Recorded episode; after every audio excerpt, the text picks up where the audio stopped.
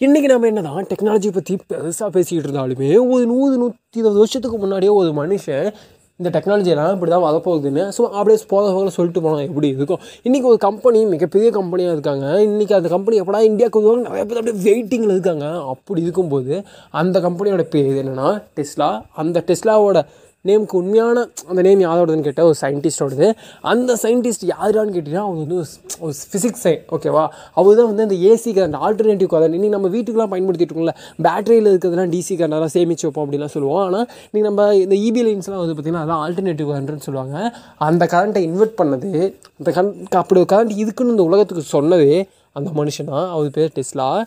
அது அதை மட்டுமா செஞ்சுருக்கானா? இல்லை. இன்றைக்கி நம்ம யூஸ் பண்ணக்கூடிய இந்த டெக்னாலஜிலாம் அப்பயே ப்ரெடிக்ட் பண்ணிட்டு இந்த ஒயர்லெஸ் ஸ்மார்ட் ஃபோன் அது ஸ்மார்ட் ஃபோன்னு அது ஸ்மார்ட் ஃபோன் அந்த வேர்டு மென்ஷன் பண்ணல. ஆனால் டெலிஃபோனை நம்ம பேக்கெட் யூஸ் பண்ணுவோம். அது மட்டும் இல்லாமல் நிறைய விஷயங்களை பண்ணுவோம்.